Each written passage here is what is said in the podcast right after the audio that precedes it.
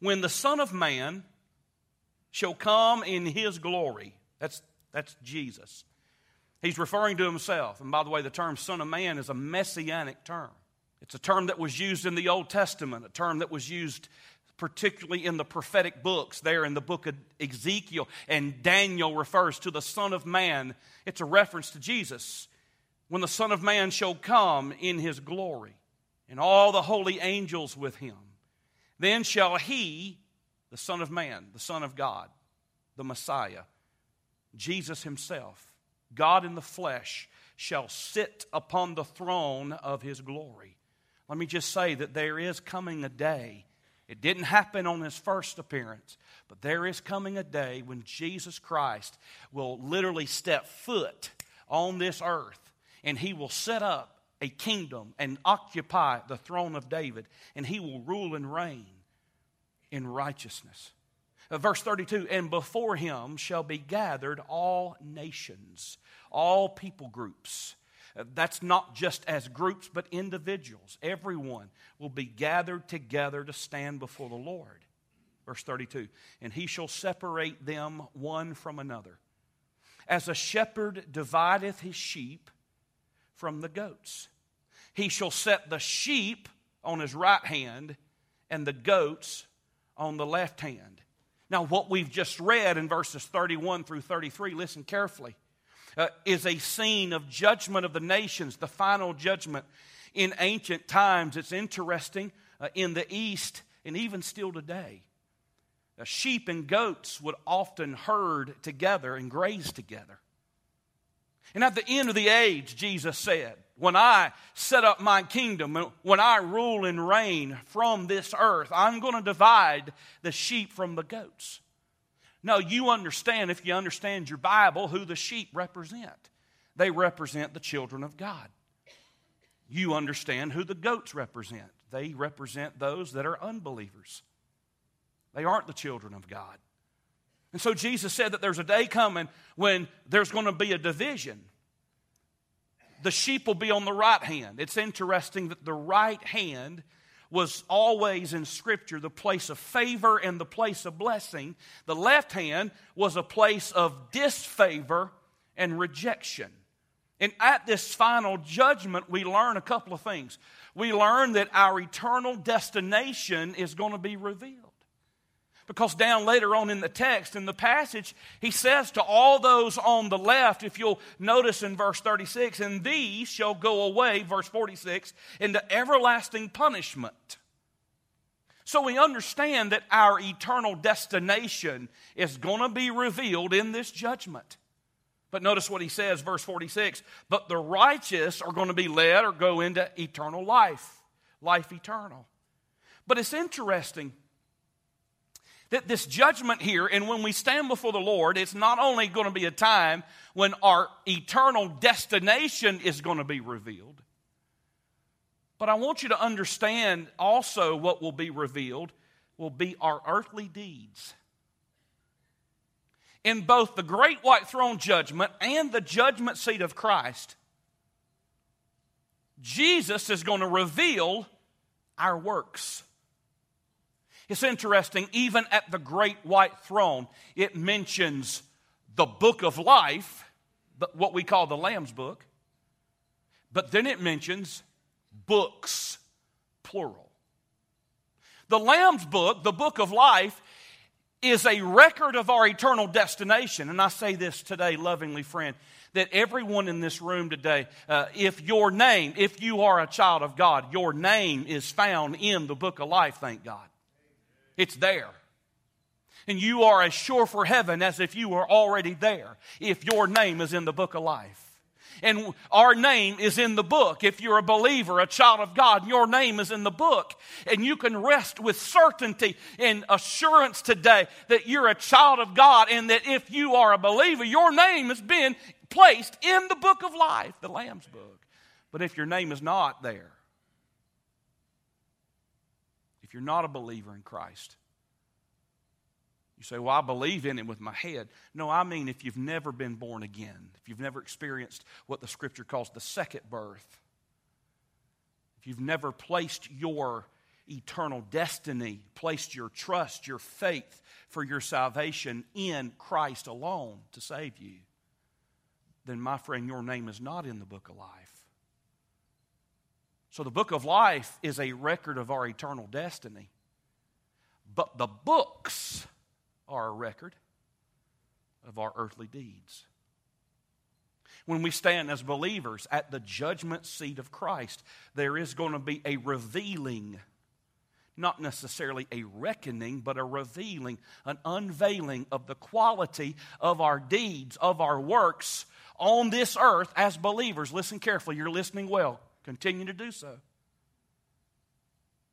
And what Jesus is saying is at this judgment, we in Jesus are going to go through our service as a believer, for the Christian, we're going to evaluate, he's going to evaluate with us. Romans chapter 14 says this. Second Corinthians also teaches this. First Corinthians teaches this, that we will give a logos account. It literally means a verbal, word of mouth account to the Lord. That means you, me. When we stand before Jesus, there are some things he's going to evaluate. I want you to know, hear me carefully, that at the judgment seat of Christ, we're not going to be judged for our sins. Those things were paid for and covered and judged in the person of the Lord Jesus Christ by his blood. But what we are going to be evaluated for and judged based upon is our service as believers at the judgment seat of Christ. And here in Matthew 25, it bears this out. So let's keep reading. Go back to verse 34. We had to set the stage. I want to say this to you very carefully, too, ladies and gentlemen. Listen carefully. Verses 34 down through the end of the passage. Listen carefully. This is not a passage that teaches that we gain entrance into heaven because of our good deeds. Some have misinterpreted these verses. I promise you, ladies and gentlemen, that is not what Jesus is teaching or stressing. No one ever gains entrance into heaven or into eternity in the presence of God in what the scripture calls paradise, into heaven, into the glory of the presence of God. No one ever, ever will or has ever gained entrance into heaven because of any work that they have done. It's all through Christ. It's all through Christ. Please, please let that echo in your spirit today. It's all through Christ. What he is doing, though, he is recognizing the fact, listen carefully, that all true believers, if you're a believer in Christ Jesus, you will have good works and acts and deeds of service that you will render to one another. Look at verse 34. Now, here's where we get to the nitty gritty of the text this morning. Then shall the king, that's Jesus, say unto them on his right hand, that's his believers, that's the sheep. Those are the ones that are favored and blessed and saved and sealed. Notice what he says Come, ye blessed of my Father, inherit the kingdom prepared for you from the foundation of the world. Let me just say here, some of you this morning, you like, preacher, I ain't, ne- I, excuse me, I've never had much in this life. Well, can I tell you something? Thank God we don't live for this life. And, and, and by the way, if you're a child of God, the day's coming when you're going to have not just everything you need, you're going to have something that's going to blow your mind. We can't even imagine what eternity is going to be like as a child of God. And he says here in verse 34, I want you to know my Father has prepared all of this for you. We just need to take just about a five second shout time right there and just rejoice and thank God for it that as children of God, as His, as His children, that we are going to inherit this, not because of our good deeds now, but because of Christ Jesus and His grace and in His forgiveness. But let's keep on. Verse 35. For I, Jesus said, was unhungered. I was hungry, and ye gave me meat. I was thirsty, and you gave me drink. I was a stranger, he said. I was a foreigner, and you took me in. I was naked, and you clothed me. I was sick, and you visited me. I was in prison, Jesus said, and you came unto me. Verse 37 Then shall the righteous scratch their head, puzzled, and answer Jesus, saying, Lord, Lord, when did we see you hungry and fed thee? When did we see you thirsty and gave thee drink? When saw we thee a stranger and took thee in? Lord, when did we let you come in our home? When were you naked and we clothed you? Or when, verse 39, when did we see you sick or in prison and we came to you? Verse 40, and the king, Jesus, shall answer and say unto them, Verily, verily, I say unto you, insomuch as you have done it unto, well, here it is, one of the least of these, my brethren. You've done it unto me. Lord, we don't, we don't remember visiting you. Lord, I don't remember the time when you were hungry or thirsty or needed clothes or food. I don't remember doing that for you. Jesus said, Let me tell you, when you do it, and when you performed this ministry to the least, the least of these, when you did it for the insignificant ones that could never repay you, when you did it to those who didn't thank you, when you served those and nobody else ever saw it. You've done it unto me. So I want to talk to you just for a moment. Listen carefully about the least of these. Notice with me, first of all, the demonstration of least of these ministry.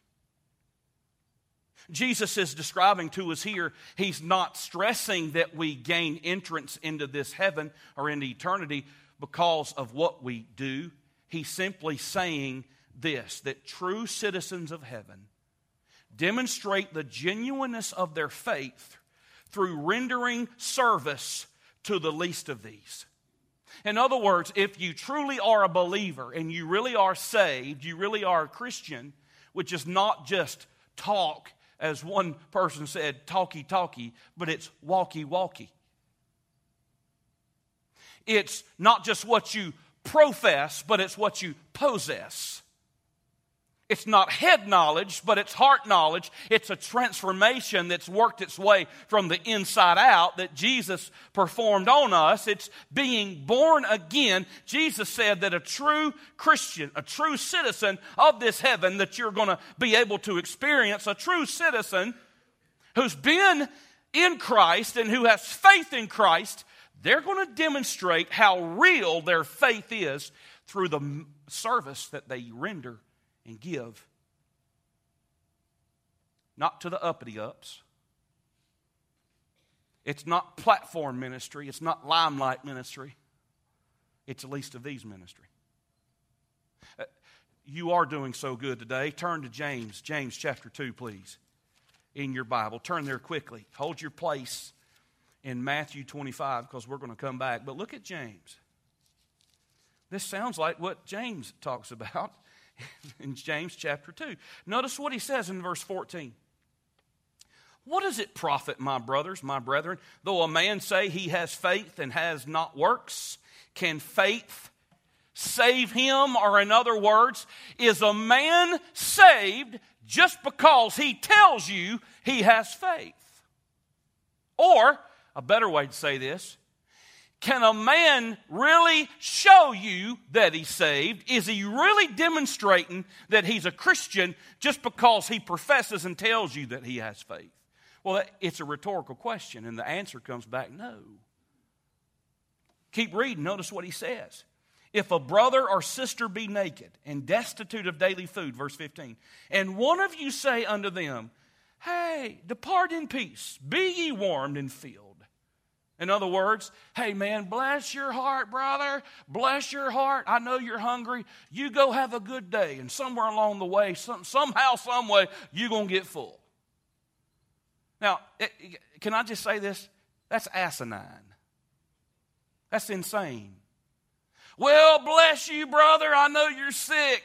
And, uh, but I, I tell you what, bless your heart.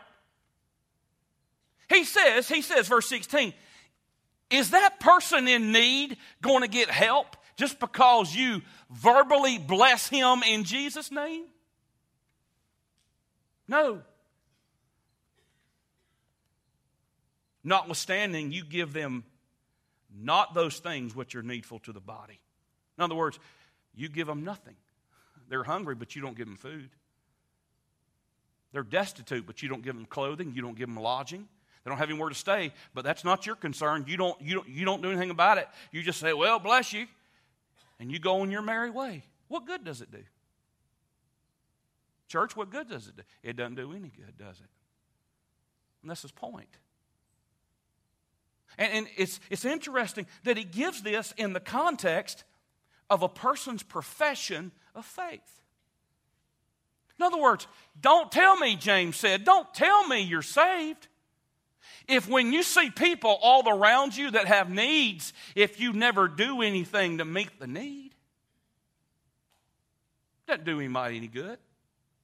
And you're not doing one thing to show the genuineness of your profession in Christ when you sit on your blessed assurance and you don't do anything at all to help meet the need.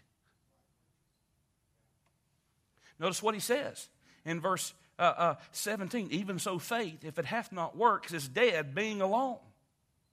Yea, a man may say, Thou hast faith, and I have works. Show me thy faith without thy works. And here's what James says I will show you my faith by my works.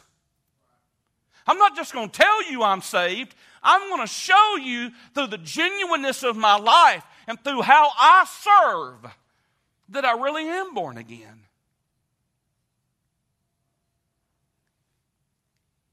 But notice, secondly, what I call the description of least of these ministry.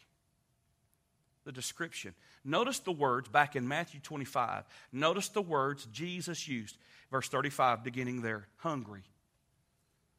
He's talking about ministering to people that are hungry. Literally means famished or starving. He says, I want you to know you've ministered to the hungry.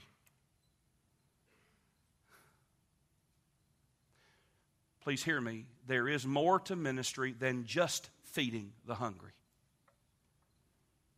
You can't just feed the hungry and expect them to just boom be evangelized. But can I say this based on what Jesus is teaching here? That part of true ministry includes feeding the hungry? You see, you can go to either extreme. You can say, Well, bless God, I know you're hungry, but let me give you a gospel track instead. And they may take it, read it, and they may believe it, get saved. Or you can just say, Hey, here's a cheeseburger, and no gospel. you say, well, Which ministry is right? Well, he wants us to do both. Can I get a witness right there? But it does include feeding the hungry. He said, I was hungry was hungry.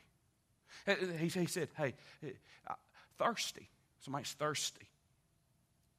He mentions foreigners. Stranger is the word that he used here. It literally means a foreigner, uh, literally an alien. An, oh, here's a word that's hot today an immigrant. I was an immigrant. Preacher, what are we going? How's the church supposed to respond to the immigrant and the immigration issue? Well, we're, we're supposed to respond like Jesus taught us right here.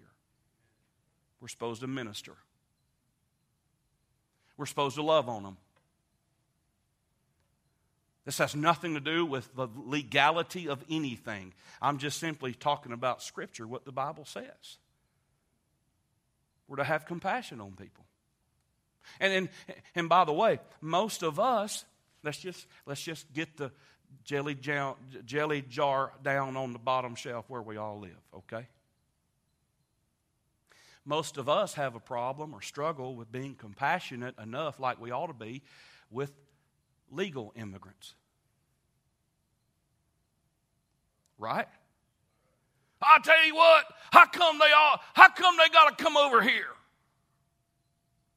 I know you ain't never heard that, but I have. Can I say this to you? that attitude, that attitude doesn't reflect what Jesus is talking about right here. He says, You minister to them. You treat them with kindness. You find out if they have a need, and then you help meet the need. He talks about being homeless. He, he, he talks about being naked, not having any clothes. You took me in, he said. I didn't have where to go. You took me in. You're like, preacher, are you, what are you saying? Well, I'm, I'm not totally, totally sure all the implications and the modern day application of this. I'm just telling you the, the description that Jesus gave right here. He said, I was naked. You put clothes on me. You put clothes, literally, it means around my body. And then he talks about those that are sick, those that are in the hospital. He said, You came to see me. And it, it's interesting. I'm not trying to stretch scripture. It's interesting. He doesn't even specify which hospitals he's talking about. So we can apply this across the board nursing, nursing homes, psychiatric facilities within reason.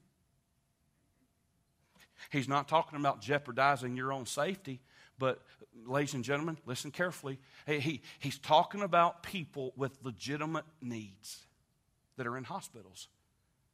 And he says, You know what you did? You went and you ministered and you visited them and you came to see them. He, he talks about people, this is taboo, people that were incarcerated in prison, in jail.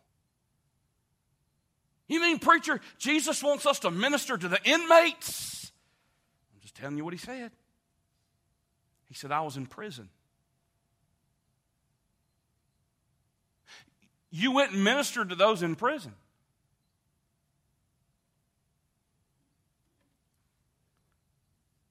He's talking about the homeless. He's talking about the prostitutes. He's talking about nursing homes, hospitals. He's talking about Cherry Hospital. He's talking about maybe psychiatric facilities. He's talking about assisted living facilities. He's talking about immigrants. He's talking about migrant workers. He's talking about foreigners. He's talking about prisoners, the folks in jail. He's talking about those that are hungry, those at a food bank, those at a rescue mission. He's talking about the Salvation Army. He's talking about ministering to folks down at the homeless shelter. What kind of ministry is this? well, it's costly. It's risky. It's inconvenient. It's awkward. I don't like the. Have you ever walked into a place you went to minister and, and, and, and oh, I, don't, I don't like it smells in here? I have. Oh, I, I'm, I'm, I'm a little nervous right now. I'm a little nervous. Did you see how big that dude was? I, oh, I, I'm, I, I feel awkward. Do you hear what he said to me?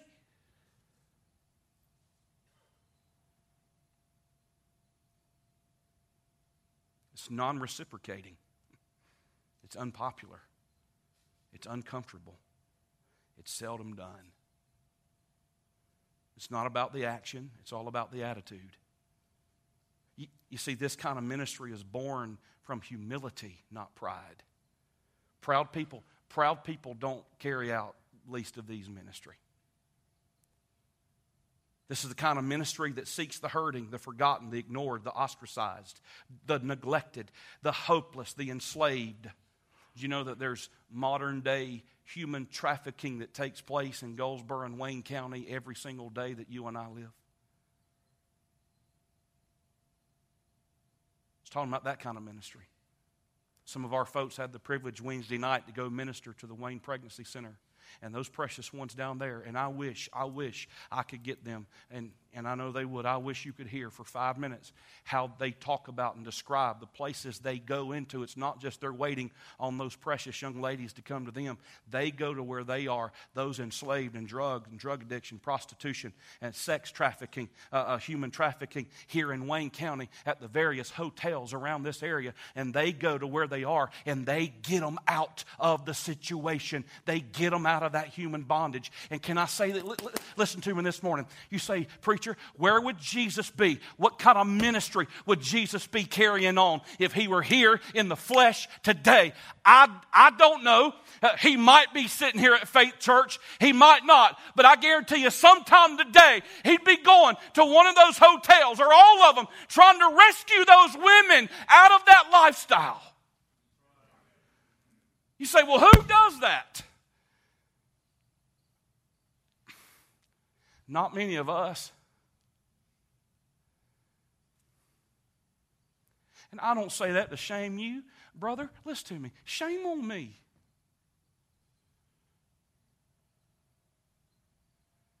I see these homeless individuals. I see them standing on the street corner. You know what got me under conviction this week? Hey, Christian, I know you don't give them money. I know you don't. But the Holy Spirit said, Why don't you? Is it really because you don't want them to take it and use it for drugs and alcohol? Or is it just because you like hanging on to your money? That's a legit question to ask. And only you can answer that for you. I know what the answer was for me.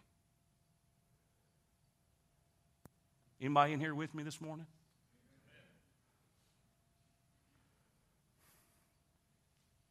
I'm saying this is least of these ministry. The hopeless, the enslaved, the misunderstood, the addicted, the abused, the unloved. Those, hear me, that nobody else is going after. It doesn't seek a platform, doesn't seek a spotlight. It's not looking for a microphone. It's not looking for a chief seat. It's not looking for an easy road. It's not looking for a convenient path or a clean towel. This is John 13 ministry. This is Jesus ministry. This is getting your towel dirty ministry. This kind of ministry is less chosen, less traveled, less appealing, less publicized, less showcased, more criticized, more rejected, more misunderstood, more difficult, and more offensive. Hear me now. Watch me. Charles Spurgeon said, All these, and I quote, are deeds of love. Not one of them consists of words or ceremonial acts. Not a big fanfare right here. Not a spotlight. He says the truest worship of God is charity and love given to the needy. And then I close with this. That's the favorite part of every sermon. The delight of least of these ministry. Verse 40. Notice what Jesus said. Verily I say unto you, insomuch as you've done it unto one of the least. You did it for the nobodies. You did it for the little ones. You did it for the insignificant ones. And he's not talking about necessarily children. He's talking about, he's talking about those that other, everybody else has forgotten. He says, you've, you've, you've served them. And when you've served them, watch this, when you've done it to them, guess what? You've done it for me. When you when when when when you bless give to lift up go see pray for reach out to visit serve do something positive for verbally encourage someone who has no capacity to reciprocate no admirable human status no outward attractiveness. He, he said when, when you do that you are rendering that service to me. You can say truly i've just blessed jesus. You, you want to know how to bless jesus get involved in the least of these ministry. Look how, look, it's, it's interesting. Look how Jesus identifies with his children. He calls them brothers. He said, When you've done it to the least of these, my brethren. You mean Jesus identifies with the down and out? Sure, he does. You say Jesus identifies with those in prison? Yeah. Jesus identifies with those in the hospital? Yeah. Jesus identifies with the homeless, with the stranger, with the foreigner? He says right here, he calls them brothers.